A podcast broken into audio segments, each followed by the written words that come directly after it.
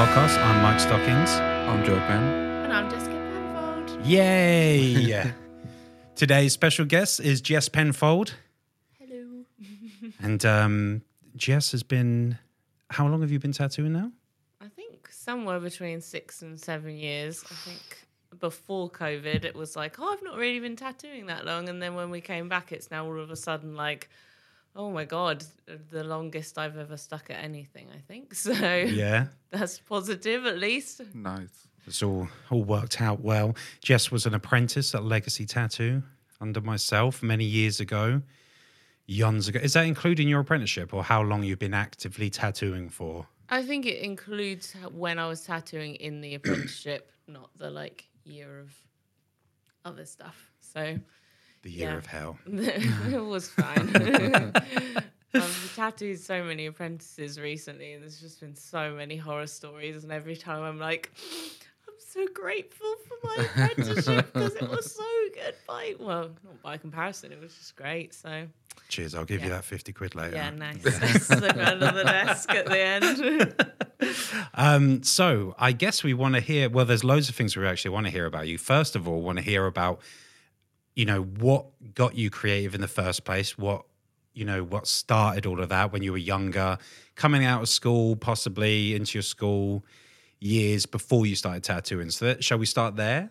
Yeah, well, I mean, I have like very vivid memories of like drawing when I was really, really young. And I used to go to like my friends' houses in primary school and be like, can we do some drawing, please? And they would have all of these felt tip pens that they hadn't put the lids on, and their parents would give us like the back of an envelope to draw on or something. And I was like, this is so weak. Even as like an eight year old, I was like, where is the Where's good, the stuff?" Where's the good stuff? Whereas my mum was always just like, if you wanna encourage your child to do something, you kind of have to invest in them. So Yeah. she bought me actual sketchbooks and actual tins of crayons that I had to like keep sharpened. And if I left the lid off for like a a pen or something, it was like, where's the lid for this? It's gonna dry out. So my mum definitely was just very invested in me being creative when I was younger. Mm, and shout out to mum. yeah, shout out to mum. Go Kathy. yeah, she she even when we would go, I remember also we went to the doctors and I was six and a half because it says Jess, age six and a half on the top of it. um, and she'd taken this like sketchbook kind of notepad with us to the doctors so that I had something to do in the waiting room. And I just drew all these like vegetables with faces on. Oh, I remember then- you telling me this, Yeah, yeah. and then she still kept it at, like to this day. So Sounds like a flash sheet about to happen. Yeah, I know the vegetable people, and I. She was just like, "Well, you had to be entertained, so we would just take drawing supplies with us wherever we went because that's all you wanted to do." So So you knew there was kind of a fixation on it from the beginning. Your parents could see that basically. yeah, and but and they really kind of like nurtured it. I mean, I was allowed to play recorder for like a week and then go, "I don't like this," and ballet for two months. I don't like this, but it was always like Always creative drawing, stuff as yeah. well. Yeah. Yeah, but it was always just like keep drawing, keep drawing, keep drawing, and then, well, here we are. So I guess yeah. it. I guess we don't want to well. forward wind too much, but that was you were saying that as some of your early memories with art. Do you remember a time when you were in school trying to get your stuff together, trying to pursue it? Do you remember that? Because because you must feel like one of those things is when you're doing it, you're actively doing it for it's for play almost when you're a child, Yeah. right? And you know maybe a bit of disassociation in some way. You wouldn't really figure that out until you're older, possibly. But then you're like, now you're thinking, okay, I might be able to do something with this. What was the steps when you thought, do you know what I want? Or was it just always from the beginning you thought, I want to do nothing more? I no, I I mean, I guess I just did it for fun, but I did it all the way through school, and obviously they introduced the idea of like creativity possibly becoming a career. Um, so I guess they kind of introduced the idea of that, and I remember I got to sixth form, and then it was like you have to decide whether you want to go off and do this or this or this. Um, and I was like, I think I want to do tattoos. And then Oh, you you thought that in sixth form? yeah yeah yeah I, I thought so- that I thought it in sixth form. yeah, I was like Yeah. 16 or 17, and obviously this is so cringe, but of course it was like, oh my god, Kat Von D Yeah, well, she was really big then, She was wasn't it? so Yeah, yeah. big then, and I was like, whoa, girls can do tattoos as well. And then yeah, and I was just like. This is kind of what I want to do, and obviously, you know, it's just like crap reality TV. But that was the the thing that sort of got it in my head. And then I would just go into like bookshops and buy like tattoo magazines and be like, mm. oh my God, I can see the tattoos of people in America. Like, what the hell? And then obviously now Instagram is like, well, of course you can see tattoos from everyone everywhere. But yeah, that time it was wild. I Yeah, it just- kind of killed the paperback magazine. I remember getting stacks of those total The- tattoo. yeah, the magazines used to be huge, didn't they? Yeah, for well for everything as well. Really, wasn't it? Like those ones with little models in them Yeah. and stuff. I do see them time to time. Those in the magazines on the shelf and stuff like that. But I wonder there was a period where it was really. I, I would be like, wait a week. Yeah, to like, get your to- ne- next get the new magazine, and Yeah, they had yeah. like CDs in some of them and stuff, and they would come in like those like big, thick cellophane bags, and you'd be like, "Can I have a magazine, Mm. please?" Fourteen ninety nine. yes. Yeah, yeah, go for it. I'm still not getting the subscription. um, yeah. So when you um, you're saying what what do you think your earliest memory of tattoos are like? Because obviously you've been inspired and you're like, I want to tattoo. So that must have come from somewhere. Where was that drawn from? Um, I I like Because you're quite big into music, quite oh, the older music. I always wondered if it, it was that the first place you kind of saw it and thought that's cool, or maybe it was subconsciously, or maybe I guess it, the whole kind of like lifestyle that goes around like 80s like classic rock and all the people that are there like with tattoos and you're like tattoos equal cool like Yeah, that yeah. is that Yeah. like very basic association kind of thing um yeah i just was just like i don't know i just felt like in school it was a lot of like draw what you're told and and the fruit in the bowl. yeah, and Yeah. all of these things that just never really lined up with what I wanted to draw. And then I was just like, tattoos just seemed to fit in with like the stuff that I liked drawing. Mm-hmm. And uh, because I've always loved like cartoons and stuff.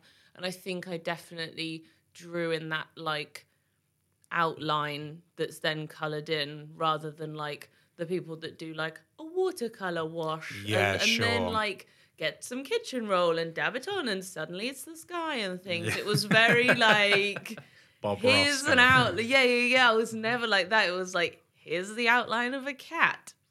Here's the colored in bit of the cat. And then i was like these kind of look like you know like stickers Yeah, more like an tattoos, illustration. yeah thing. illustration yeah. Yeah. um, and then, oh yeah, I told my teachers at sixth form, think I want to do tattoos. And oh, it went down.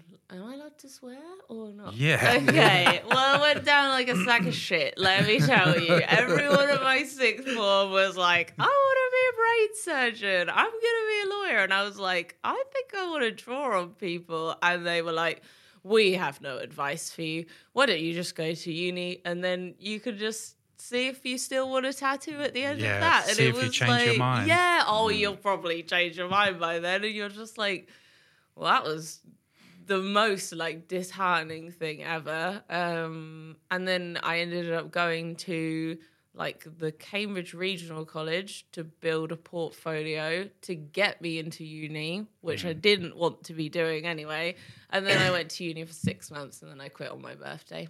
So Good day to quit. yeah, no, I was like, go me. I'm doing something for myself. I can't say that Was, my mum was was it a scary time? Do you think Mm. when when making that decision, or was it confident of being like, I it need to pursue so this? confident. They were like emailing me, being like, why are you paying to be here? You're never here. And I was like, I'm well aware that I'm never here. And I just, I just remember like also, because I still wanted to do tattoos at that time. And I just remember like when we were doing the course, which they'd obviously marketed to you as you can do what you want. Again, like all our education, I feel like they say that. And then it's just like, you need to draw like this. And today we're drawing with twigs, not pens and stuff. And you're like, I don't want to draw with a twig. I just want to draw something that looks good. I don't want to draw something that looks like a 10 year old has drawn it because that's the fashion for illustration at the time, kind of thing. I was like, I just want to draw. I want to draw. And anyway, they were like talking to us about these things and they were like, oh, graduates from our course go on to illustrate for people like the Times magazine. And I was oh. like, my parents get the fucking Times every week and it just ends up in the recycling. And they were just like, so yeah, you might get contacted by the Times and they'll say, we need this three inch by three inch illustration ready for like the thing tomorrow, and I was just like, "What kind of illustrations though would there be?" Well, I like, can't even think of something. Well, you, they're just like little kind of like doodle illustrations that sort of go at the beginning of an article oh. and stuff. But yeah, you you That's can't it. even recall any.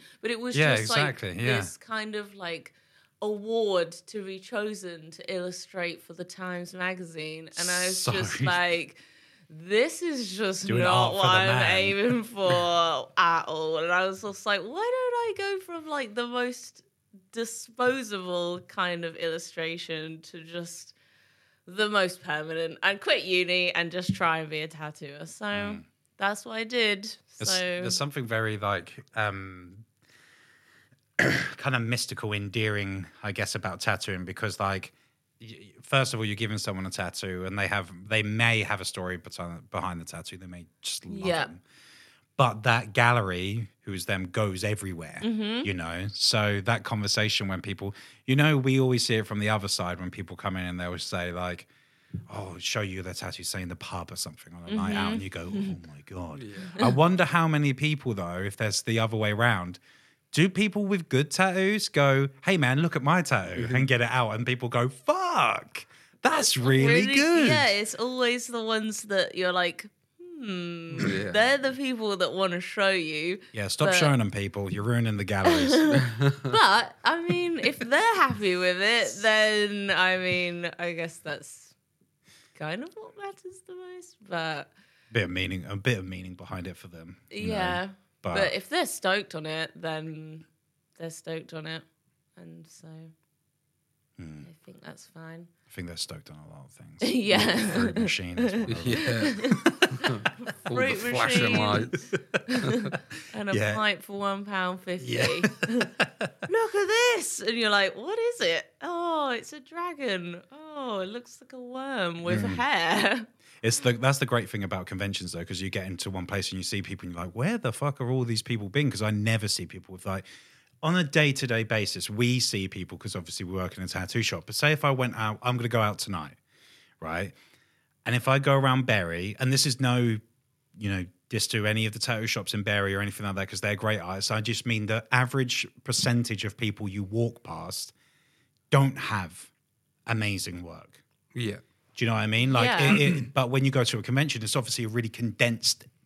Everyone's yeah. got great work, you know, there, yeah. and you can't stop looking at people's tattoos. Almost, you know, it's always it's flipped round, isn't it?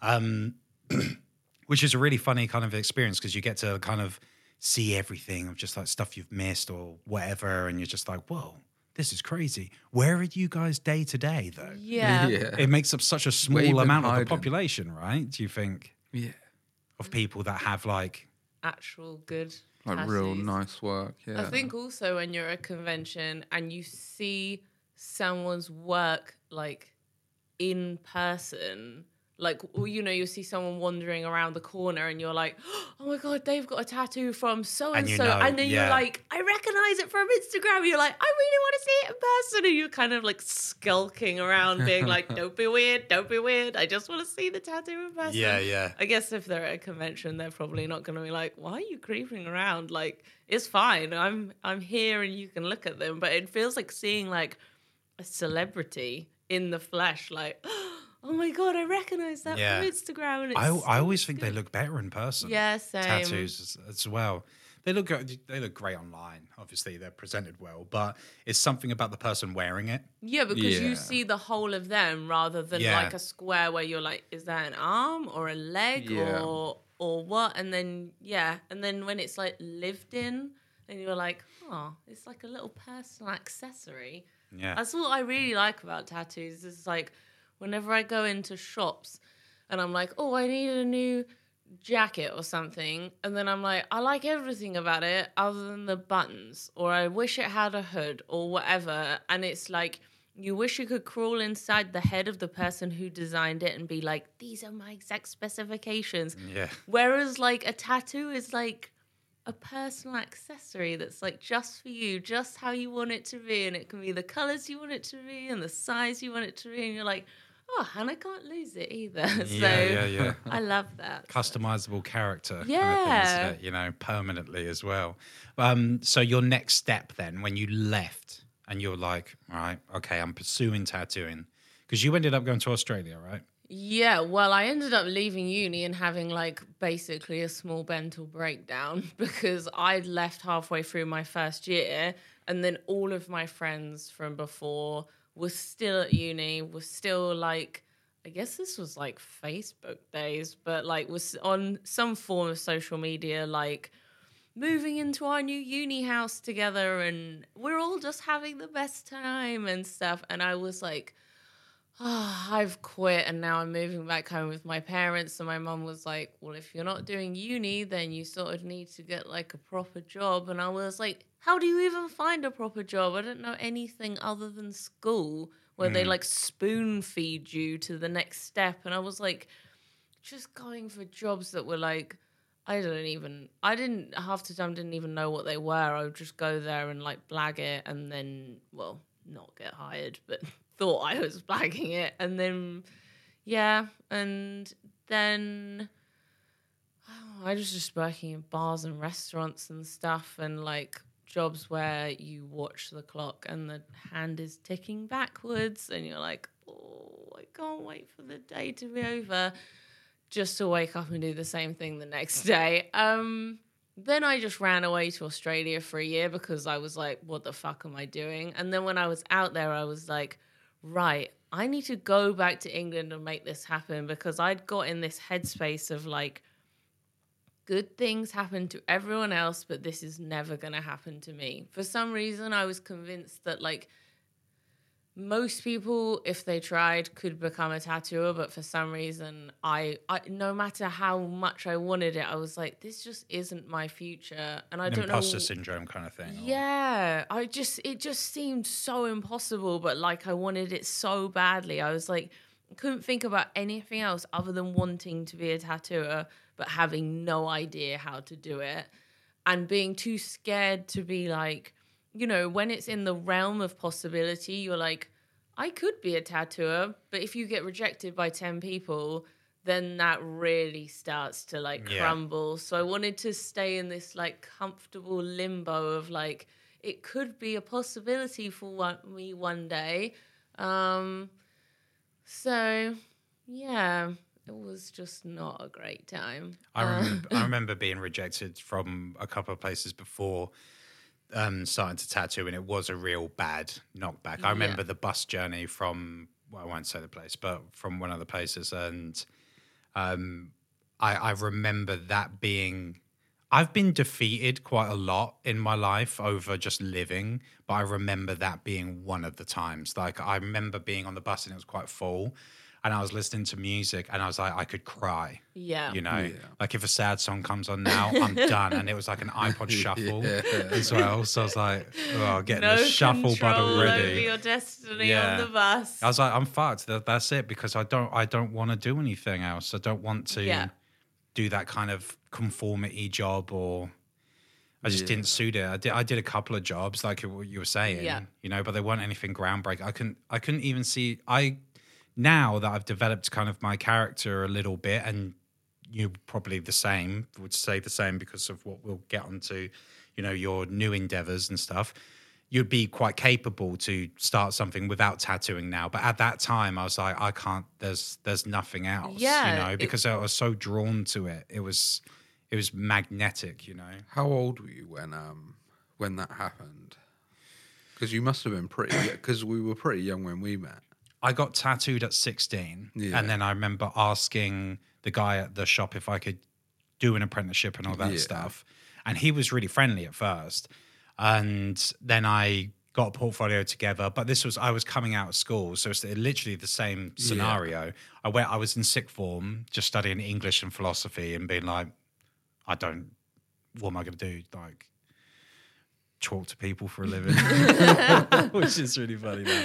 Um, but um, then I, I, I didn't take art at school. I didn't do it for GCSE because like my parents they weren't unsupportive, but my mum come from an economic, um, she come from a background where she she's a nurse, you know, Yeah. and she was like, you, you could be a policeman, you could be stuff like that, you know, all these other Yeah. jobs that were quite, you know, whatever. My dad being a business owner and running a business at the time. Um, art never really went into their lives ever, I would say. They come from, you know, quite poor places. Well, my dad did come from quite poor, poor places in London. So it was very like, get on your feet quick and work. Yeah. And my sister was a product of that. When she come out of school, they were like, start working in bars, off you go. This is this is real life now, you know. Yeah. And um so they but they were obviously very supportive of when I decided to be like, I'm not doing anything that I've got any grades in. I'm just gonna do art. And they're like, You didn't even do art in school.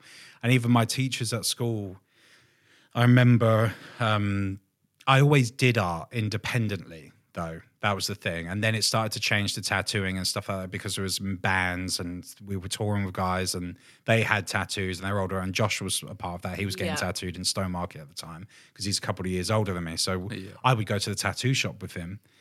And um, then it it turned out I started drawing that kind of stuff, and I was just doing all my sixth form time in the library, just doing that by myself. Like all my friends had gone. None of them, like I had some friends that went into higher education, but they were studying like they were studying Arabic and shit like that. Yeah. Like you know, and you know they they were what levels above me. I just got in. Yeah. I just got in, and they were there like they were always in, kind of thing, you know. So, um, yeah, I started drawing and, and doing all that stuff. And I remember going to the art teacher, and I said, "Look, I know I don't have any grades, any GCSEs, anything like that for art, um, but I want to do the course and I don't care if it's graded. I know I'm not going to get a mark. I know it's going to be an app, uh, you know, acquaint to nothing. But would you mark it, right, just to see where I'm at, kind of thing?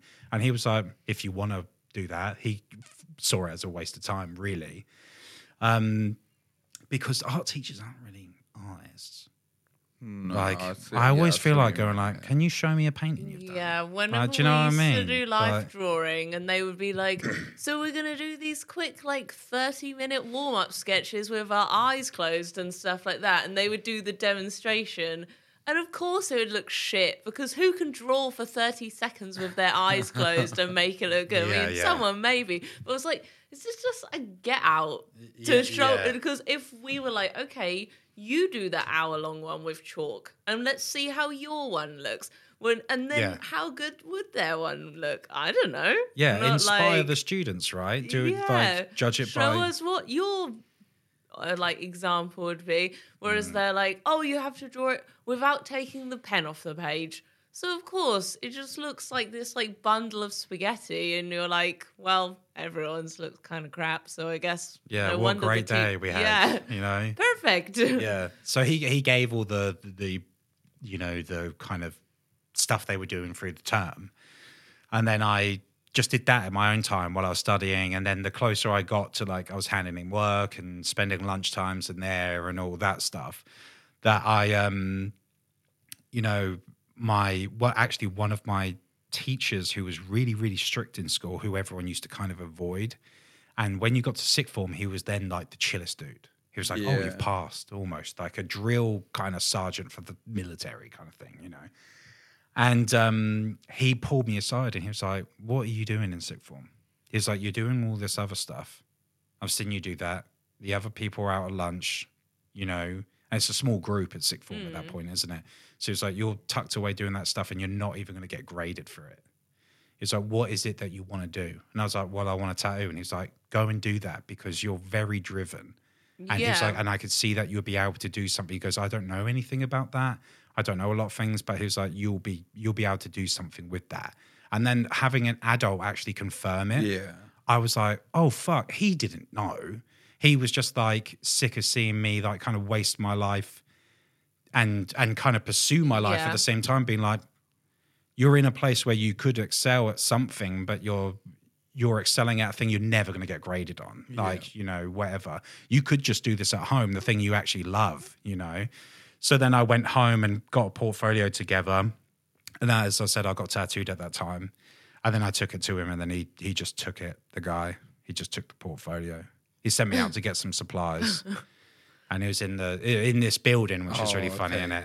Yeah, so it was the the tattoo shop that is actually in this building. Did you know that? Th- There was a tattoo shop here years ago, in where Oh, n- downstairs. yeah, I think I've heard some horror stories. About yeah, it. yeah, yeah. It's, so it's really funny. It's full circle now. Yeah. But um, yeah, he, I took my portfolio in, and he was like there with all of his mates, and there was a big pool table and stuff in there. yeah. And um, he was very like, yeah, of course, this looks great, you know, and all that. And I was like, yeah, sweet. And then um, he was like, well, you could, and I was like, when could I start then? And he was like, right away. And I was like, this is fucking easy. Best day I ever. literally walked out of college straight into here. Like, you know, it felt like that at least. And then, um, yeah, I got the portfolio. Uh, I he'd sent me out to go get some stuff. I come back and they were obviously like, "What portfolio?" And it was like I was a kid and there were all men in there, and it was like the It was an intimidating place, mate. Like, because yeah, because he was like, "I'm a gangster. I sell coke. Yeah. I'm a fucking because I criminal." come in and got towed in it when I was fourteen, Yeah, and didn't get to choose what I wanted. I just come down. I was like, "Can I have a tattoo?" My mum said it's all right, yeah, motorbikes all lined out the front of the Yeah, shop. yeah, You yeah. remember that? Yeah, and they'd all be in here like smoking cigarettes and shit. snorting coke Yeah. off the table. I was there like, I'm a Christian boy. It was, it was fucking scary. wasn't? I went to Catholic school. Um, yeah, and so then it went from there to worse. So Yeah. I, and that that's when it got to the bus journey where I was like fucking knocked back after visiting another tattoo shop and then ripping up the portfolio of this Yeah. woman there. I was like, I'm fucking emotionally I was done. And I was like, oh, I didn't even think about the world of the people I was getting involved with. You know, I just always looked at it through magazines and Yeah. artists that are doing music and stuff like that and go, they just wear them and that's cool. Where do you do them? In tattoo shops, and then you go there and they're just these absolute twats, you Yeah. know. And that was it. And I was like, "Fuck this! I don't know if I can, like, I can't be around that, you know, without losing myself to it, you know. Do you know what I mean? Like, yeah. I don't want to be a fucking prick just to be to have something that I think is, you know, would make my life good or whatever to, to kind of defend it. You yeah. know? And I think also like now, obviously like everything you're doing with this podcast and the seminars and everything like that is making tattooing a lot more accessible. But I remember when I was like 17, it was just like it was almost just like how do you get into Hogwarts? It was Yeah. literally Yeah, like yeah. no one outside of tattooing seems to have any information about it, and anyone within tattooing doesn't want to share the information. Mm. So, like, where's the bookcase that you press to get in the back? Like the secret. Where's the old guy with the beard? the secret entrance into tattooing. And I went to um, a tattoo shop in Cambridge. Um, and I sort of walked in. I was like, I'd like to do tattoos. Can I have some advice, please? And they were like, Well, you obviously need to have an apprenticeship and you have to do this and blah, blah, blah. And then it was just kind of like, Oh, but we can't help you. And I was like, oh, okay then. And then I left and I'd like, you know, like I had hyped myself up for like two weeks to even go in to have that five minute Yeah. conversation. And I left absolutely none the wiser. And obviously, coming from like education where they like hold your hand through every step to trying to like decode a way into this thing that you really want to do that you don't know very much about and then you know, and then obviously if the people around you, like my parents didn't want me to do tattoos. So it was just like, you know, my mum was there helping me write my like statement to get into uni, but she wasn't there like, let's have, let's see if we can find someone who can help you, you know, do this. Although it is always very off putting when someone's mum phones up the shop and goes, my son wants a tattoo apprenticeship. And you're like, well, your son should come in and talk to us then. Because it's like, this is not a good sign. Yeah, it's a mean world out there. so, but yeah, I obviously like didn't actually know any of the like story that you just said about the beginning, but it also like How doesn't. did you not know that? I didn't know the stuff about school at all, um, but it also doesn't surprise me because, you know, I feel like it takes people like till their mid twenties to like figure out like the. I don't know. I feel like at school for sure you do the motions because someone's telling you you need to do your homework. So you do it and you're like, these teachers are out to ruin my fucking weekend and stuff. And you just do stuff because you're told to do it. And it's Yeah. not until you get to like mid 20s that you're like, I'm doing this off my own back because I want to do it and I want the results.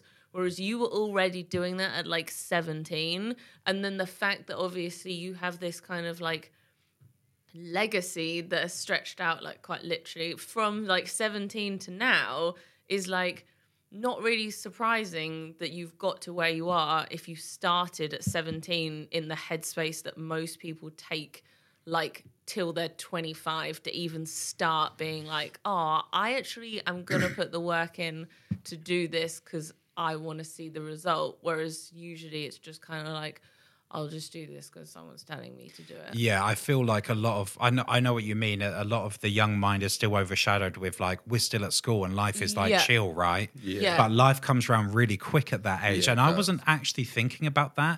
It was just that I actually loved something so much that it took over, you know. So I get it for a lot of people when they don't find their thing that they carry their twenties onto their Yeah. thirties, and and they're going, oh fuck, everyone's got a house and everyone's got a mortgage or, or whatever they're doing with their life, and it's kind of brushed past them Yeah. because they're they were you're too busy having fun and there's nothing wrong with that if you you know life doesn't end uh, you Yeah. know in your 30s or your 40s or whatever you know people start businesses in their 40s do whatever get Yeah. get up on their feet you know i follow a lot of Gary Vee would say he would say the thing but i think that some people when they have a pursuit, yes, but it's getting dragged out by university, and university kind of dictates it. and it's a bit of arse licking. It's a bit of getting with the right people. It's getting a bit, bit of Yeah. politics. You're learning politics through your time as well. Um, uh, well, I, especially the vibe that I saw, you know, with with my friends or even you know our guests that we've had on, like Jack, uh, for example. But um, I knew I wanted to do that. So it wasn't, I didn't even think about that. I was just doing it out of the love Yeah. for it, you know? And people were like, oh, you're really hardworking, you're really driven, you've really got your head right. It was like, oh, no, I'm fucking up the rest of my life, trust me. like, but when it comes to this, I'm serious, man. Yeah. Like, do you know what I mean? Like, that, that was it. I didn't start sorting out the rest of my life till a couple of years ago yeah you know but with tattooing nothing you know would get in the way you know of it but um yeah I ju- you just have to kind of not even surrender yourself because surrendering feels like you're almost like giving up but it's like yeah i i knew i didn't just want any fully yeah, Yeah. you don't even know at the time you just have i'm just going with the ride Yeah. I, I say to these guys all the time like um joe and jimmy with like you know if say if you're trying to put money in some in front of something it never works Yeah. you know it, it never works but if you're putting something that you love in front of something the funny thing is that money comes loads then because Yeah. people can see you're having fun that you're Yeah. creating better because there's no pressure because you're just doing it for the love and of course everyone loves it because they can see that you love it Yeah. you know and that's the effect if you're the hardest person to please as an artist so if you're pleasing yourself and having fun other people who Yeah. are when you show them the picture they go fucking hell Yeah. you know Yeah, wow yeah. is that what you've been doing they're used to seeing stick men and yeah fucking can't draw a circle when you hear, you know, when people talk about their abilities with that. So of course they're going to go, "That's great." That's, You I feel like that's one of my favorite things about tattooing is like I have a lot of friends who are in jobs that they I guess they don't dislike, but they go to work for the like external reward that is the paycheck. And then, of course, that's temporary because you have to spend it. And then you spend it on nice stuff that the glow of the nice stuff goes in, in time. And then you have to spend it on necessities like rent and food and things like that. Um, and then it's just like, and now I'm just waiting till the next temporary injection of happiness from my next paycheck. Whereas Yeah. with tattooing, the like the buzzy glow that you get at the end of a day where you're like, I fucking did that. You like look at the picture you took and you go, Oh my god, I literally Hmm. did that. Even if they didn't pay you at the end of it, you'd be like, I'm still glowing. Obviously, you need Yeah. to be paid, but it it's like- outshines the money though. yeah, Yeah. for Yeah. sure. And so that like takes the I don't know, just takes that like weight of like working to make money because you're just like even if I haven't made very much money, I'm getting a much more like lasting and consistent sense of like happiness and self-worth from the work I'm doing and then the paying is almost feels like this sort of secondary step like a mm. bonus almost because Yeah, yeah. the stuff that you can buy with the money doesn't get you to a state of happiness that you feel You've already when done you it. when you yeah, you you can't you're already too high up you can't Yeah. you know the money can't get to the bar that the tattoo is set but of course it there's the flip side of that where like I've been in headspaces where I've been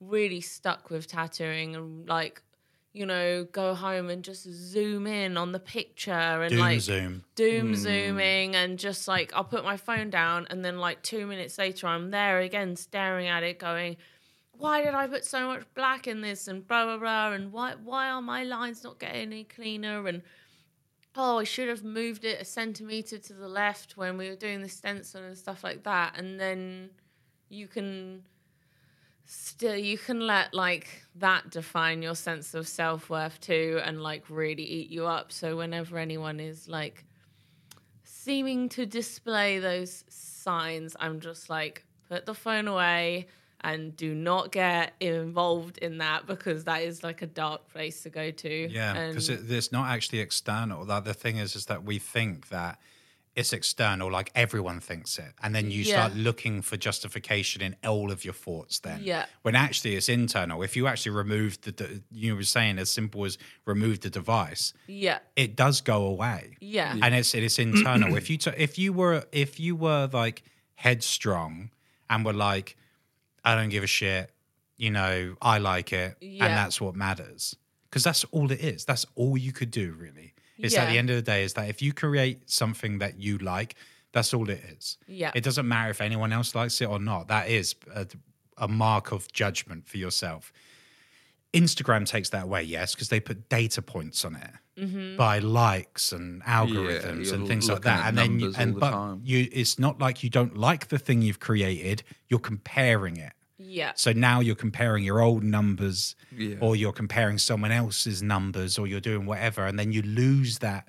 You desensitize yourself to the fact that going, well, actually, on the day I did that, Yeah. it was really fun. The customer was good. I was, I loved it yeah it almost gets shadowed by apps and phones and, and mm-hmm. all that stuff. and they loved it. Like that's like obviously the main thing because the thing is like we're all doing tattoos at Legacy and then zooming in on them, going, "Oh, "What did I do that about?" And then going back to like you know the vast majority of people that have Every artist in the world does it. Yeah, but I mean, we're comparing it to ourselves and then, you know, to the people around us, not to the nine, like the vast expanse of other tattoos in the world, which are like really, really bad. You know, mm-hmm. you're just like, oh, everyone else seems to be able to do this better than me, and why am I not like, you know, X, Y, and Z, and beating yourself up about stuff, and then you went, if you put that tattoo in a lineup with a hundred randomly picked tattoos that were done in the world today, how would yours fare? Probably pretty well, mm. but you're like there going, you know, micro focusing into something that Yeah, but that's not even a mark to f- judge it on. Yeah. Either. Like, is it like that concept as well is like is irrelevant. But going back to the people at the pub, maybe they should show Well, maybe mm. you go. This- "Well, I think I did today was really good. Changing the Shout tide, out, yeah. Shout out to people at the pub. Yeah. Those fruit machine guys. Show them off. Thanks for the ego boost. But yeah, even that it's not even a mark, is it? Because really, it's like in that moment, if you like it or whatever, and it's kind of trying to then block the noise out, and the noise is ourselves. Yeah. The noise ultimately is ourselves. That if it was someone else was coming up to you and going, that shit," and then Well, like yeah, but- ten other people were coming Yeah. up and going, "That shit," you'll be like, "Oh wait, fuck, wait, what's happened here?" you know. I, I would get it, you know, but it's not. It's yourself going, that's not as good as your last one. That bitch could be a bit more red. Yeah. That bit, you know, and that stuff you could block out. I don't think that would make it feel better by if you go, oh, well, let me, sorry, mind, let me just grab someone, this tramp here. Look at his tattoos. They're shit, you know, and then go, oh, the, Oh, I am good. Yeah. Oh, I, you're the boost I needed today. go back to bed, mate, in the rain. But yeah, well, yeah. It's it's a hard battle. It's a, it's a hard That's- battle with ours. That's It's one of the um, like hardest parts about having such a high bar in in the shop as well. Mm. Like especially for like people at m- like mine and Jimmy's level say, is that the the bar in the shop is fucking high. Mm. So we're constantly comparing ourselves to you guys. should should keep you up at night. Yeah, it does. Fuck, I ain't slept in weeks. but it's also like because it goes back to that like rising tide raising all boats thing. Like we we want to be like up where you guys are. The level isn't down here, and it seems so achievable that I'm like, okay, I'm I'm almost there. Yeah, but I, even though like when I started, I wasn't surrounded by anyone, but I always did that to myself through the magazines and through Yeah. like Facebook and like I wouldn't. I, I it's funny that when you zoom in on other people's, then doom isn't there, is it? no. Yeah, like so You're when I very when I would see forgiving of other people's yeah. work. So when I, I remember there was an artist called Steve Byrne who I was obsessed about. And I remember taking him into the tattoo shop because the stuff with the guy happened, but for some fucking reason, I was like, you, and you remember Jack, Jack Smith? Yeah. He was, um, he got an apprenticeship in the shop. He gave him Okay. one Yeah. and he was just getting him to run around and doing some naughty things for him.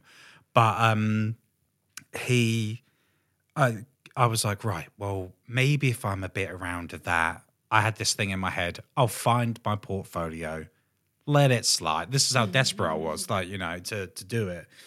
But um, I remember we were sitting around the shop and we come back, me and Jack, when when the owner of the shop told him to go to the printing shop and buy a like a massive like a refillable cartridge of printer ink because that's what he was using for black ink for outline ink in people. Wow. Yeah, he was using printer ink, and and we went in, and the woman asked us. She went, "Are you from the tattoo shop?" And Jack was like, "No," and I was there like, "Yeah, we are," but I didn't say anything. um, and anyway, she gave them the stuff, and then we went out, and then Jack was like, "Yeah, they don't let him get there because he uses it for black sometimes," and I was like, "What the fuck? That's like toxic, bro."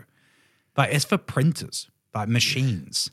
That can't be. It's not tested on humans, is it? They're like it's for paper use only. And um, I we bought a magazine anyway back, and Steve Byrne was the, the the cover of it, and I can't remember what um, it might have been Total Tattoo or something. And he had the you know the whole spread in there of the, and I was like, fuck, like that was when I was like, tattoos look really good, you know. And I had that, and I remember showing him um, the owner, and he was like, "Oh, that's just a load of shit, mate." Like, you know, don't. And I was there, and I was like, "Wait a minute, this guy's Is full of shit." And that was my Is it? first bit where I was like, "Oh, there are shit people that tattoo." Yeah. And because at the time I was like, "Tattoos are tattoos. I just want to do them." yeah. there wasn't a high quality level. And then I got into like the Valerie, uh, Valerie Vargas's Mm-hmm. and, you know, all those, uh, um, her partner and stuff, um, Thomas Hooper, and, uh, you know, were all in the magazines that were coming Yeah. up. And I was like, wait a minute. And then I was always kind of like fixated on them, you know, at the time to be like, okay, well, it has to be as good as that. Obviously, that was a very big jump for me then Yeah. to, to even consider that. But if I was like, if I could tattoo like that, I'd be over the moon. Well, yeah, I guess know. it was kind of similar when. So obviously, when my parents had accepted that I was gonna try and do tattoos, and I'd come and seen you like once, I think, And then my mum was like, Are you gonna go and see that guy in Haverhill again? And I was like, Oh, I'm not sure. Like, I've got to do some drawings and like he'll let me know and I can go again and see him and things. And she was like, Well, why don't you just try and take your portfolio to some other people and see what they have to say? And I was like, No, it has to be with Mike. I was just like, You were like one of the only people that I was just like, This is this is what I want my tattoos to be like. I do not want to be. I was just like, I just want to be a somebody. And if I learn from a somebody, then I have more of a chance. I was like, don't want to just fade into the background of like high street tattooers where you know when you say to someone, "Oh, who did you get that tattoo from?" or something, they go, "Oh, I don't, I don't know their name or I don't remember Yeah. or whatever." I'm like, mm. "Oh, I really hope no one remembers, no one forgets my." Name that they go mm. oh i got this done in haverhill by someone called jess or you know something just i wanted to be memorable. I wanted to be someone's favorite tattooer, like and stuff. And I was like, that's not gonna happen if I just learn from a random person that does a little bit of everything and is kind of mediocre, but somehow manages to own a studio and stuff. And my mum was just like, yeah, well, try some other people. I was like, no, I'm waiting and I'm going back to Mike. And then four visits later, I got my apprenticeship. I remember. I remember. Um, well, I remember you coming through the door and being good off the bat. But the thing was, is that um, uh, when I was like, "Oh yeah, come back," and Mm-hmm. you know all that. A, I was quite young, so I was kind of like in the headspace where it's like, should I be teaching someone else because I Mm-hmm. taught Chris? Yeah, but Chris is my brother, you know.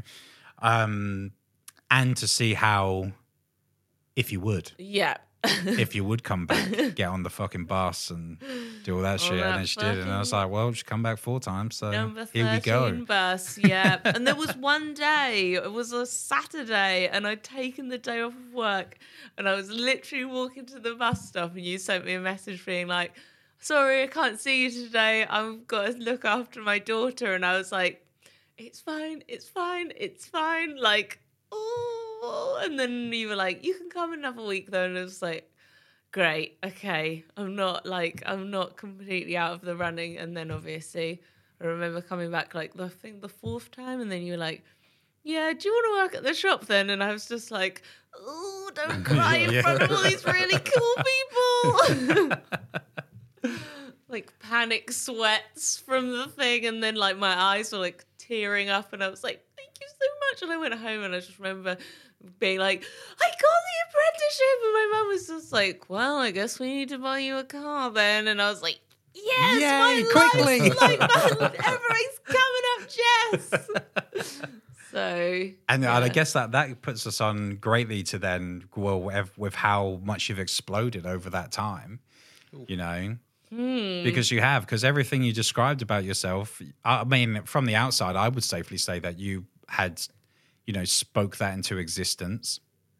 Yeah, I mean, I feel like you never see yourself through the eyes of anyone else. Yeah, a hundred percent. Like- I was saying this to James yesterday when I with the whole thing because he was like, "You must be so proud. You must be," and I was he was he was saying because he's like, "You taught Chris, he's killing it. You taught Jess, she's worldwide famous. You're like all this, and it was like, you must be so proud." And I was like, "I am proud," but it's almost like there's like You have like a disconnect from yeah, yourself. From, yeah, sure. yeah, from it because I, I'm proud. I'm definitely proud of you guys, but I didn't like the fact that he was like acquainting it to my success almost, you know. And my brain doesn't like that, so it was like, Yeah. no, bro, don't don't do that bit. Like you can Yeah. be happy for them, you know. That that's fine.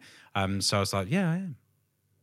And he's like, why are you so awkward about it? I was like, because I don't like compliments. yeah. Like, do you know what I mean? It's really weird. Like, I do. I don't know why. I don't know Yeah. why at all. You know, but it just is. It's like it's like anything, isn't it? It's the it's your like you were just saying there. Your brain. I'm saying that to you, and your brain's probably going.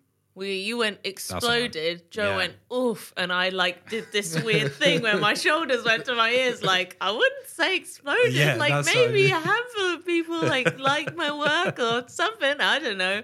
But I do wonder that I always like wish there could be these like two synchronized like two realities that run parallel to each other. Where I did my apprenticeship at Legacy and I did it somewhere else and Right. just see like what like and then be like a snapshot of me like 6 or 7 years in how different would they be like how much of it came from the shop and your tuition and how much of it came from me you know like nature versus nurture and stuff Mm. Yeah, yeah, because yeah.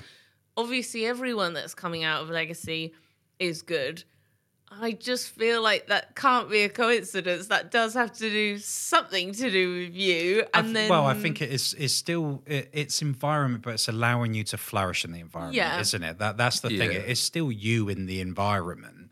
Like, do, do you know what I mean? That's just that. That's just like you living in a really nice house with your dad, and he raises you well, and then you go and get the, a job somewhere and do all that, and he's like, "Thanks to me."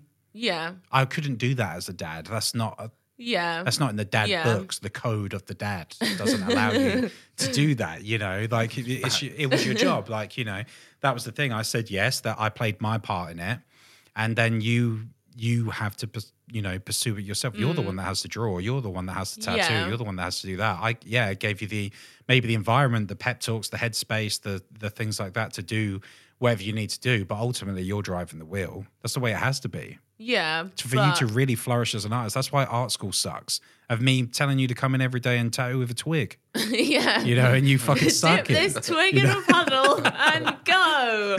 Why does this not look Yeah. good? Well, I I If- can't imagine. If art school Uh, was like that, though, if they were like, "What is what is it that you want to do?" Yeah. and all your projects are based on what you like, it'll be difficult for the teacher. Yes, you know, to not have one all around the board thing.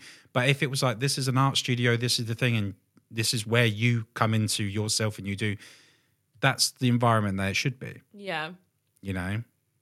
But I think also like again, it's difficult to say because obviously we're so used to like how it is at the shop. But recently I've tattooed a few apprentices and they have had such a rough ride and it's just like I just yeah, I don't know. I just There's feel like- definitely a lot of like using and then Yeah. abusing Yeah. yeah. in the industry, you know. not necessarily like to the extent of like your my mentor is a murderer kind Yeah, of yeah. podcast, but like just people who are just there like working under people that don't care about them. Whereas I always felt like you, well, well, you said to me, I will match the energy that you put in. Mm. And then you did, and I felt like you were invested in my progress. And then as a result of that, I feel like everyone, because you were so like generous with your time and your knowledge, it's like created this little like group of people who all are living with the same mindset. So if someone comes over and says to me, "What color do you think I should use for this?" and I go, "This one," and I pull it out of my drawer, and there's no like, "Oh, you're using my ink or like whatever," you know, or I I don't have the time to talk to you about this, or someone goes, "Do you think this stencil is in the right place?" Like we're so used to that being normal, but when you go and do guess what's in places, or when you talk to other people who are just like, "Oh God, you guys like lend each other needles when you've run out," and you're like, Yeah, it's expensive, isn't it? yeah, like that's just really normal because we all really want everyone else in the shop to be like just progressing and having a good time and stuff. Whereas other shops, like everyone just passes like ships in the night, and it's just like,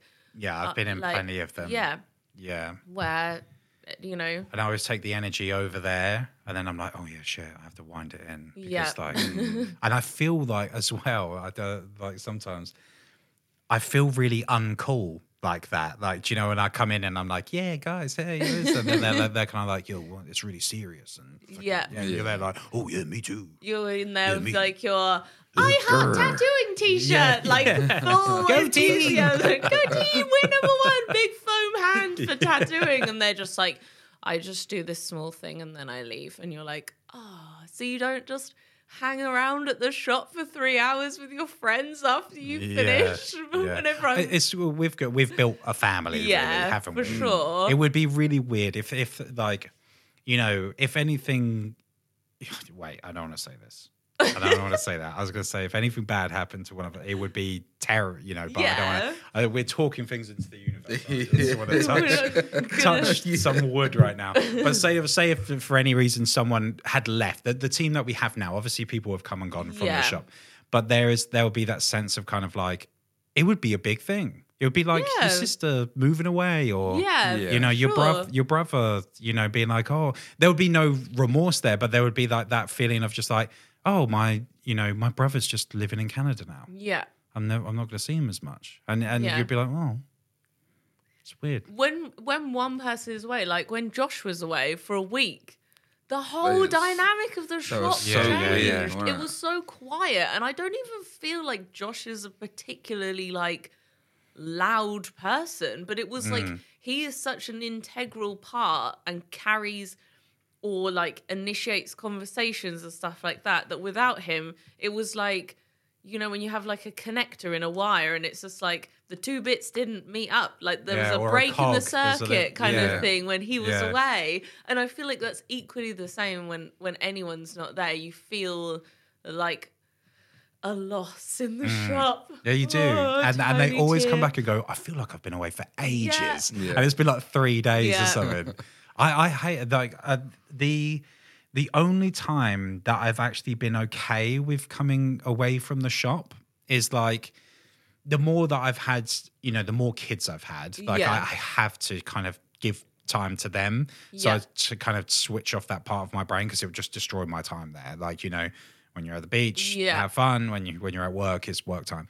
Um, but it's that has been one of those things where it's like it it, it has to be a couple of days yeah. you know? And then it starts to sit in when you're kind of like even when the group chat's going off and you're like mm, oh. What have i missed out on? When yeah. I someone's like that was hilarious. When I'm off for like what was hilarious? I'm I'm off for like a day and I missed the Carolina Reaper chili Yeah. challenge and I just have to watch that. little snippets of videos of like everyone like heaving and sweating. I'm like, oh, why did I have a day off? I've missed out on something. But I just feel like when I find tattooing very stressful. There's hmm. there's like that's no secret. But I can't imagine working in one of those studios where there's also this like weird tension between the people working there Yeah. or like someone's pissed off at you or like just I don't know like the when there's a tension or drama between the people working there on top of the stress of doing a tattoo itself it's just like I would immediately crumble whereas like if you come in and you're just like the foundations for today are so strong because everyone in here has got my back and no one is annoyed with anyone about anything, then you're like, right, now my head is clear and I'm gonna smash this tattoo. Whereas if you go in and there's like a passive aggressive note on the top of your station being like, don't touch my stuff, bitch, or something, because you know, because like you know, I'm the last one at the shop and my client's struggling, and I'm like, you know, I, if I was just like, oh no, I've got no like back Bactine or something, and then I know that I could just pop over to Bell Station, borrow a few spritzes of her Bactine, and then it's no big deal. Whereas you know mm. there would be places where someone would be like, "Who's been touching my fucking stuff?" And then you get in, and then you're immediately like, "Now I'm on edge because like."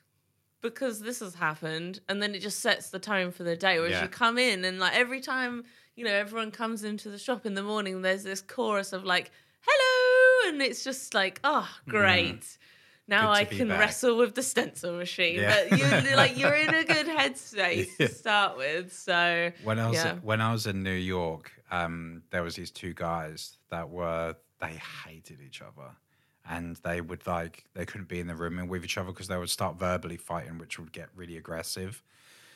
And one of the guys was quite funny with it, to be fair, right? Which made it a little bit better. But and I was working in the room with him, and I just couldn't believe it. I was just like, I can't believe that you do this every day and the, and and none of you want to leave either because they're very territorial Yeah. there, you know.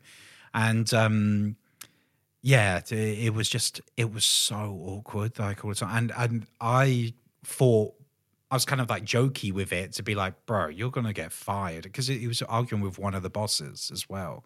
So it was like it was really intense.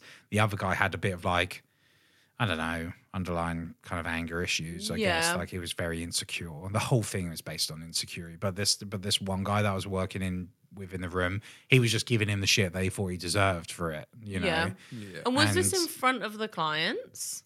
Uh, all the time, all the time. You know, mean- that it was it was awkward. So like it, it was just constantly all day. And I remember just the next day being like, "Thank God I'm just here for a week. Yeah. I can do this for a week.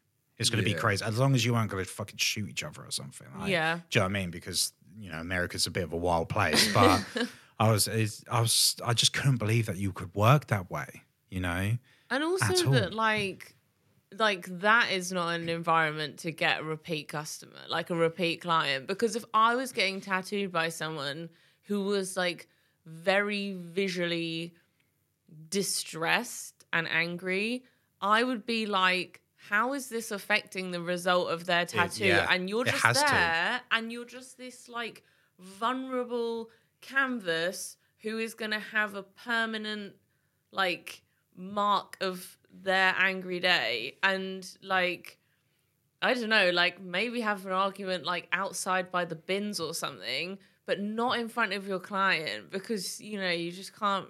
Br- I really try not to bring a bad day to work. Sometimes you just can't help it, but I really try not to because that person has come and they just need to get this like the best version of you that you can do for that day. I think, and just like having an argument is just like yeah, super.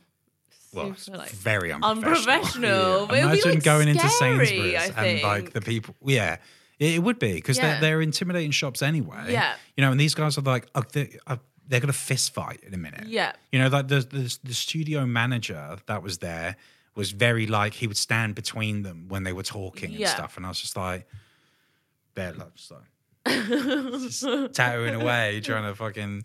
That's Can I like- go home? That was always like one of the first things I would always mention to you guys when I first started at the shop. Like coming from construction, that's so normal. yeah, Like you'll get two or three people that fucking hate each other, and they can't be working in the same room because they will end up scrapping. So you'll have the site manager, and they're all have, coked like- up and shit. Yeah, sounds so And- exhausting. Like, but like that negative energy, bring it, bringing like a negative energy that heavy into that workforce, brings everyone down to that level Yeah, because you're those- watching over your shoulder as well. Yeah, 'cause, and like, those guys aren't in? working hard because they're busy fucking fighting all day. Mm. And I'm like, you're getting paid the same, maybe a bit more than me, to just stand around and bitch at him all day. Mate, I've seen loads Why of am I busting my? yeah, I, I've seen loads of Instagram videos of like site workers having it out. Like, yeah, mate, it's like a daily thing on some sites. Mm. You just get people that don't don't like each other, yeah, that's mad. and you be like, right, okay, you've both been employed to do this job, but you can't be put in the same room together because you'll have a punch up, and it's fucking awkward. I think with that environment, as though because you're there, do the job, go home, Yeah, kind of thing. I wonder if that makes it easier because for for me, with creating and trying to be in a creative space, that's what is the big bubble in my head for and Yeah. for, foremost. You know, like I I hate it even as well if someone's like. Oh, can I speak to you after work about something? I'm like, don't do that to me because like I have to think Like, about my tattoo and- come and today, and I need to just do that day. bit, you know, because my mind gets too consumed. So I couldn't imagine going to the shop and be like, I'm gonna fight with that other tattoo Yeah. artist today. Like that would be crazy. I Mm. can't even do any emails before I start tattooing. Like if I get to work and um, my client's like, I'm going to be 45 minutes late, I know that there is a backlog of emails that I need to be answering, and I could maybe do five in that 45 minutes. Like, just get some out of the way. But uh, when the tattoo is like the burning like Yeah. thing in my brain, I'm like, I can't switch from one task to another very easily in general, let alone like a creative task versus like a kind of practical admin task. So I'm just like, I'm just going to float around for that 45 minutes because until that tattoo is done, I, I need to put that in a box that says done. And then I Yeah. can move on to the next thing. I can't split my time and just do some emails or even order like some needles before I start. It's just like just the tattoo, just the tattoo, just the tattoo. So then, yeah, if you've had an argument with someone before the tattoo has even started, then done. fucked. Yeah. Like literally fucked. So, yeah. So your um your work has changed. It, you started off with, you know, woodland animals. Kind of, I would guess, being inspired by the countryside and the place you live around. Yeah. you know, possibly. But the um, you know, now you've done this whole change where you've gone more into your anime art and you're really well known for that now. Do you? Was that something that you always wanted to get into? Well, like anime was what I was drawing at GCSE. Um, and Is I- that something that you're you- when you were young? That was yeah, like the I thing, yeah? remember like see, coming home and seeing something called Cardcaptors on the TV, and I was I didn't know why it was different, but I just knew that it was different, and I just knew that I loved it. And then you know would go to like shops, and I'd be like, oh, they have small books that have drawings in like this too, and then I was just became like. I don't know, pretty obsessed with it. Um, but then starting tattooing, like if you've done a tattoo, you know it's really, really difficult. And I just was just like, I am not ready to try and draw a face because that is not forgiving. There wasn't a lot of anime tattoos at the time when you started. There, No. there possibly was, but it wasn't as big as it is Yeah. now as But well. it's like so a whole subcategory of tattooing. Mm. Like if you look Yeah. at conventions and you can sort by categories, they will have like anime or like at least pop culture like tattoos and stuff. But and so I'd always drawn stuff like that, but I just felt like flowers and stuff were a lot more forgiving. Like if the person twitches or your lines are a bit shaky or you put a little bit too much black in a leaf, like that doesn't matter.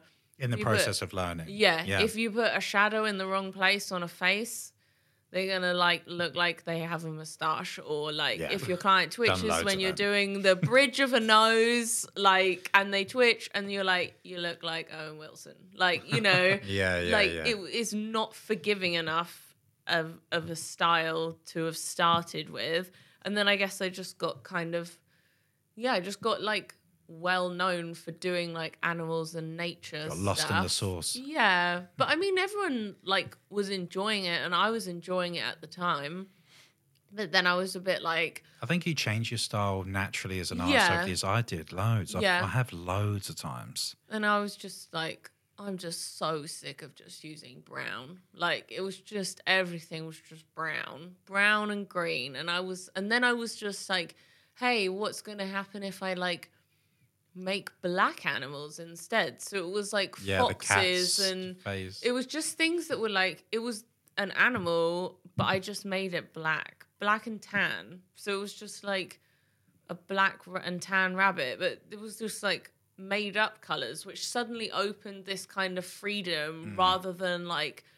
What's the right brown for this squirrel? Like looking yeah, at in nature they're of- this yeah, much. Yeah, yeah. um, and I felt like a lot of like the earlier work, I was like striving for this very like natural and like um, muted kind of palette, and then often it ended up maybe a bit like muddy. I don't know, but yeah, then I was like, oh, why don't I just not do it like it is in real life? Like have the same basic outline how I would normally draw a fox, but just make it black and tan instead. And then I was like, oh, and now I'm just gonna add all of these like little colorful embellishments to it, like all the rope and the little squishy mascots on the heads and stuff Yeah. like that. So then that like was just kind of like a natural step.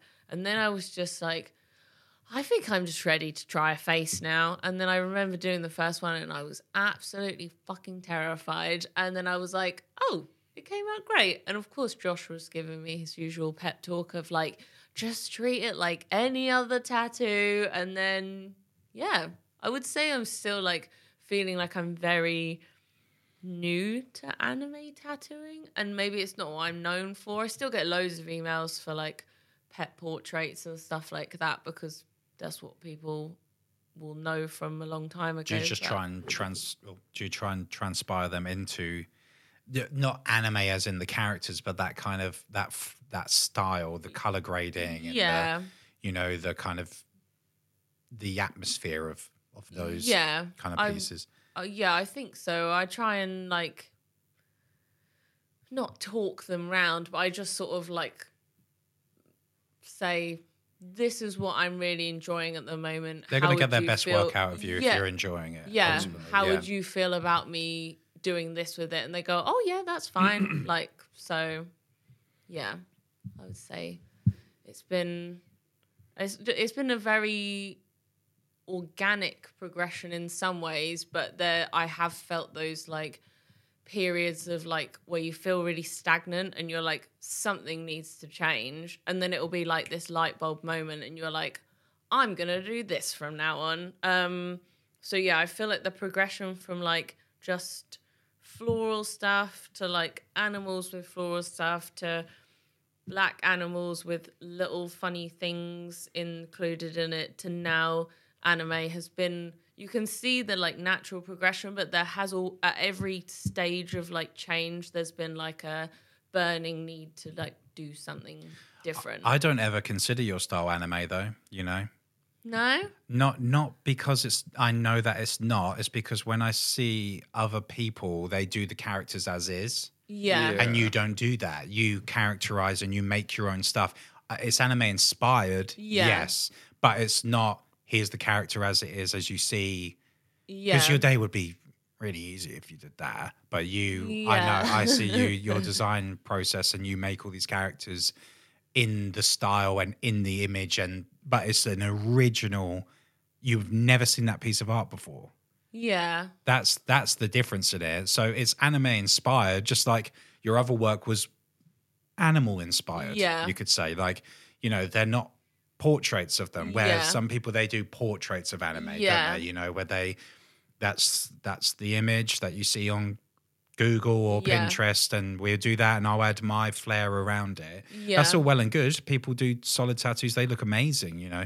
But your one is very creative, com- you know, Yeah. compared to that.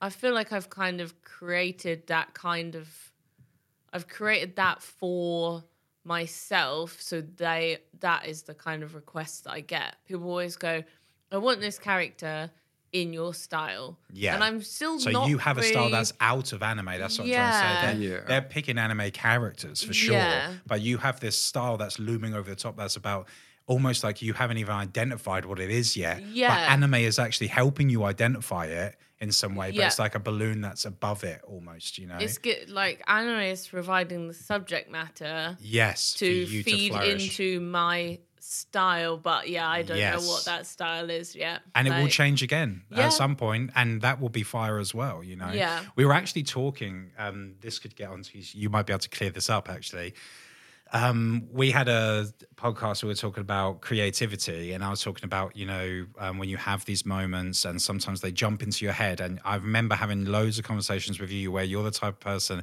we mentioned on the podcast actually that Yeah. you get up out of bed sometimes Yeah. and jot stuff down and do all this stuff. So there's like a moment of creativity that's kind of burst into your head and you feel like you have to take that moment Yeah. then. Why is that? I I honestly don't know like why it happens, but when it happens it's like not a choice. It's like I will be in bed and then I like but sometimes it gets like uncomfortably like obsessive where I will like close my eyes and just these be like bombarded by images like in my head that I'm like I just need to get up and do this because there's no way I can possibly sleep. And quite So, often, so it's you like do it a, to silence it almost. yeah, it's Yeah. like it's very loud and quite confronting. Like this is burning into your retinas, and I'm like, okay, I'll get up and I'll draw it because also it seems like a really good idea. Um, and then if you go and sleep on it, you wake up in the morning and go, fucking noodle cup with stars in. What was I thinking? Whereas when the magic is in your head, you're like, now is the only time I can get this magic onto like a bit of paper. Yeah. But I do think that I consume a lot of like images and experiences and stuff in the day where maybe I'm not even like aware that that's happening and then when your brain starts to like slow down and you start going to sleep and all of the pathways in your brain start like jumping from different places Your subconscious opens. yeah, yeah. and then your your creative mind kind of comes about so something that you've seen in the day might just kind of be like zing because like if i am feeling like uh, not uninspired but like i need a bit of a boost i will go into asian supermarkets yeah. um because the packaging on Yeah. stuff in there is so good it will be just like a bag with a giant like cartoon shrimp on it or something Mm. and you're like i guess this has like something shrimp flavored inside and you open it up and it's just not nothing to do with it and they've Yeah. all they're so like whimsical and the textures of the packaging and the sounds they make and everything like that you go in there and it's just like this sensory experience and you come away and you're like even if you're not using the imagery that you've seen on these like packets of sushi or Yeah, it sets a noodles or whatever almost it like gives you a feeling Yeah. and then that feeling like manifests an idea and Yeah. obviously i would say it's like very niche to like go and draw inspiration from a korean supermarket or something. But so you were like a floral artist and you were just like oh i'm just feel like my work's a bit flat at the moment flowers are a very sensory like plants are a very sensory experience and you don't get that from looking at pictures of roses No. on pinterest so Yeah, go immerse to yourself the in it. go to the botanical gardens and Yeah. touch that velvety feeling of a rose with your hands and smell And it try and draw and- the texture. yeah, and and mm. just be in your subject matter to absorb it and then Mm. take it away because you can't smell an image on Pinterest, you can't feel it, you can't hear the surroundings of where you are. So okay, going into a supermarket might not be very helpful for your subject matter, but if you think like what what am I trying to capture in my designs? Like you know, like the leaves that are like those like leathery gum leaves that are really Yeah. shiny and stuff. Like when you touch them, it's just you don't get that from a photo. Or if you're someone that does those kind of like quite fine lines, sort of like black and grey, illustrative kind of work, go to an old bookshop and find an old book with like Hmm. those illustrations in them and touch the page and smell Yeah. the book. Maybe buy the book before you smell the book. Yeah. Just don't go like smelling books in an old bookshop. But like just get away from like digital um Images. digital just, just images of the real thing and if possible try to find the real thing uh, or yeah. something like you know if you are doing like british wildlife get up early when the sun rises Mm. and go and look over a field and you might see a hare or you might see a fox yeah, or a you- color grade that you would never have noticed a bit. yeah, sometimes in in I'll walk past like a shop window and they'll have used a pink and a red and a blue and they fit so well together and I'll just take a picture of it and Mm. Yeah, I'll just go that's- that's yeah. a color scheme for the future like I don't know what And it's gonna sometimes be they just sit on your phone. Yeah. And they'll look back at it and go, to have no idea why I took a picture of that. But Yeah. at the time, It there was- was, a purpose, Yeah. you know, for it. I'm, I'm e- exactly the same with that. Like I, I always say like to Emily as well. It's like I love driving places for that reason. Yeah. You know, and when there's certain parts of the year that you can never capture again because obviously the seasons change. Yeah. So when we were driving back from a restaurant not that long ago, um, I was like, "You drive," because I want to just sit and Yeah. like kind of witness what's around, you know, and take pictures of my phone because the sky was epic Yeah. back then, you know, and all the fields have been plowed and they've all been neatly put into these things, all these shadows. It was that time of day where it's like dusk, like Yeah. you could film it with any camera, and you're like, "Oh, you're a you know, you're a hmm. film photographer now. You know, it was a, it's something about it. I'm like, well, that's me set for a, a bunch of stuff. I don't know what yet. Yeah. Until I sit down and review it for myself. But now that I've lived it and been in it, I Yeah. can create something out of it. And it's so weird. It's atmospherical. Yeah. And and then you're not gonna put like re- a realistic sky in the back of your tattoos. No, no, but no. Maybe just the color scheme or the like The shadowing of that time of day the or- contrast in that, or something like Yeah. that, where you're just like, this is just gonna lead to something you don't know what it is, or even just like coming back with that feeling of like. I don't know that like glow inside of you when you've had an experience like that, or like you're fizzing with excitement because you've seen something, or you feel really calm, and then just like what might you create now that you're in that new headspace? Yes. You know? Yeah. Like rather than that, like I've just finished watching an episode of I don't know. All I watch is The Simpsons, so maybe that's not a good Yellow and blue. yellow and blue. But like, you know, when you come home, you sit down and maybe the TV's on and you eat food and then you're like, oh, I guess I should probably do my drawing for tomorrow. Yeah, you, you get in your routine, that. and even as a Yeah. creative, you you still have the routine of yeah. bed. You're busy, so you got like bed, go to the shop, do your tattoo. Yeah. Especially in the winter months, then drive home in the dark. Yeah. It repeat. It's hard. You you need to take that time to capture Yeah. those moments. I always with my days off. There was one thing because I, I want to wrap it up soon because we've got the um we've got the webinar soon. Um, but you mentioned about like when you went into say Asian supermarkets, for example, Yeah. and, and you're, you're obviously you're very attentive to like design and Yeah. the way things you were saying the way things feel or how they're presented and things like that. So I thought it would go well on to go onto your new endeavor or your new Ish. journey, newish Yeah. journey that you started, your your new company, your Sweet Peaches yeah. um, because obviously that shows when you were saying that shows a lot in that you know journey that you've taken because i see from the sidelines how you actually run it you Yeah. know how that comes across so how did that all come about Um, that happened as a product of like the COVID lockdowns where I was supposed to move to Australia four days bef- four days after the world went into lockdown. So then I had to move back in with my parents and we weren't allowed to work for like a total of like nine months, I think Yeah. it was, like on and off. yeah And I was like, you know, the first couple of weeks when no one knew what the fuck was going on was just like, woo, gonna drink Budweiser's in the day. And then I was like, oh, well, I guess we, like, my family were all working from home. And I was just there, like, "Ah, I've moved back in with my parents. I was just like flopped on my bed in my old bedroom with like an entire flat's worth of stuff because I'd had to move out of my flat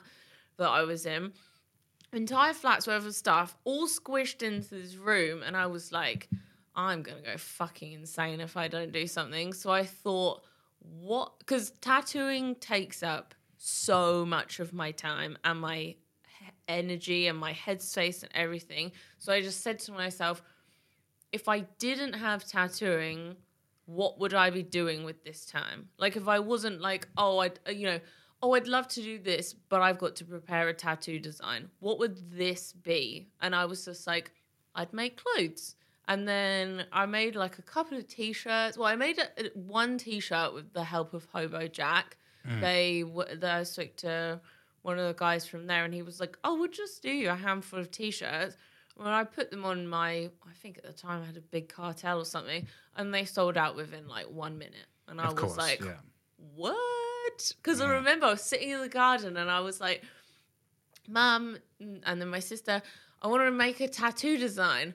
No, I want to make a t shirt design. What do you think I should do? And they were like, maybe butterflies or something. And I was like, well, I was making an octopus sitting in a noodle box. And they were like, are you even asking us? Like, just do your fucking octopus. So I was like, okay then. So I drew it and I was like, huh, this is cool. And then obviously got to put on a t-shirt. That sold out. And then I was like, I'm just gonna make some more um, and see how that goes. And then I feel like we were back at work for like a couple of months, and I was like driving into work.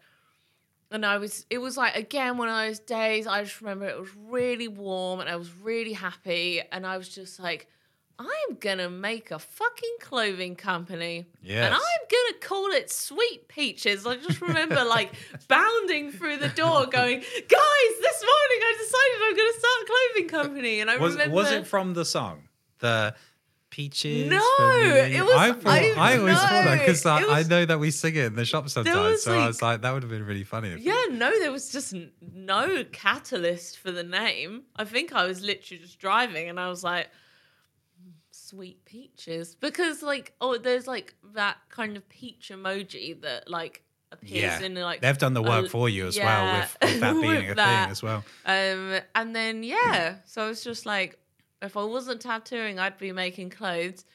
Then we went back to tattooing, and I was like, I still want to make clothes. Yeah. Um, and then with the like standard that I hold myself to in my tattooing, I also do the same with the clothes. I remember Yeah. when I was like, said to my mum, I was like, I think I'm gonna get them relabeled. So they've got like the little fabric label in the back with the logo and the name and stuff. And she was like, hmm, that seems like a bit OTT for like someone who's just making like batches of 50 t-shirts. And I was like, Hmm. if I want people to take this seriously, I've got to take it seriously. Yeah, lead by So I'm gonna well. get them relabeled. And they turned up and she was like, I take it back. They look great. And I was like, I knew they did. And Yeah. then they get the like frosted bags with the Yeah. things printed on them, just so that like it's not a like a big company. Well, you're at given the, the, experience that you have yeah. when you're going into play. That that's why I wanted to bring up because what you Yeah. mentioned, you're giving that experience to them because Yeah. I've felt those bags. I've felt the t-shirts in the bags, and Yeah. when you're saying, "Oh, they're squishy," or Yeah. they're very, Yeah. you you capture that Yes. well with the squishy brand. You know, frosted bags with like a shimmery print on the front, so that someone opens it up and they're getting something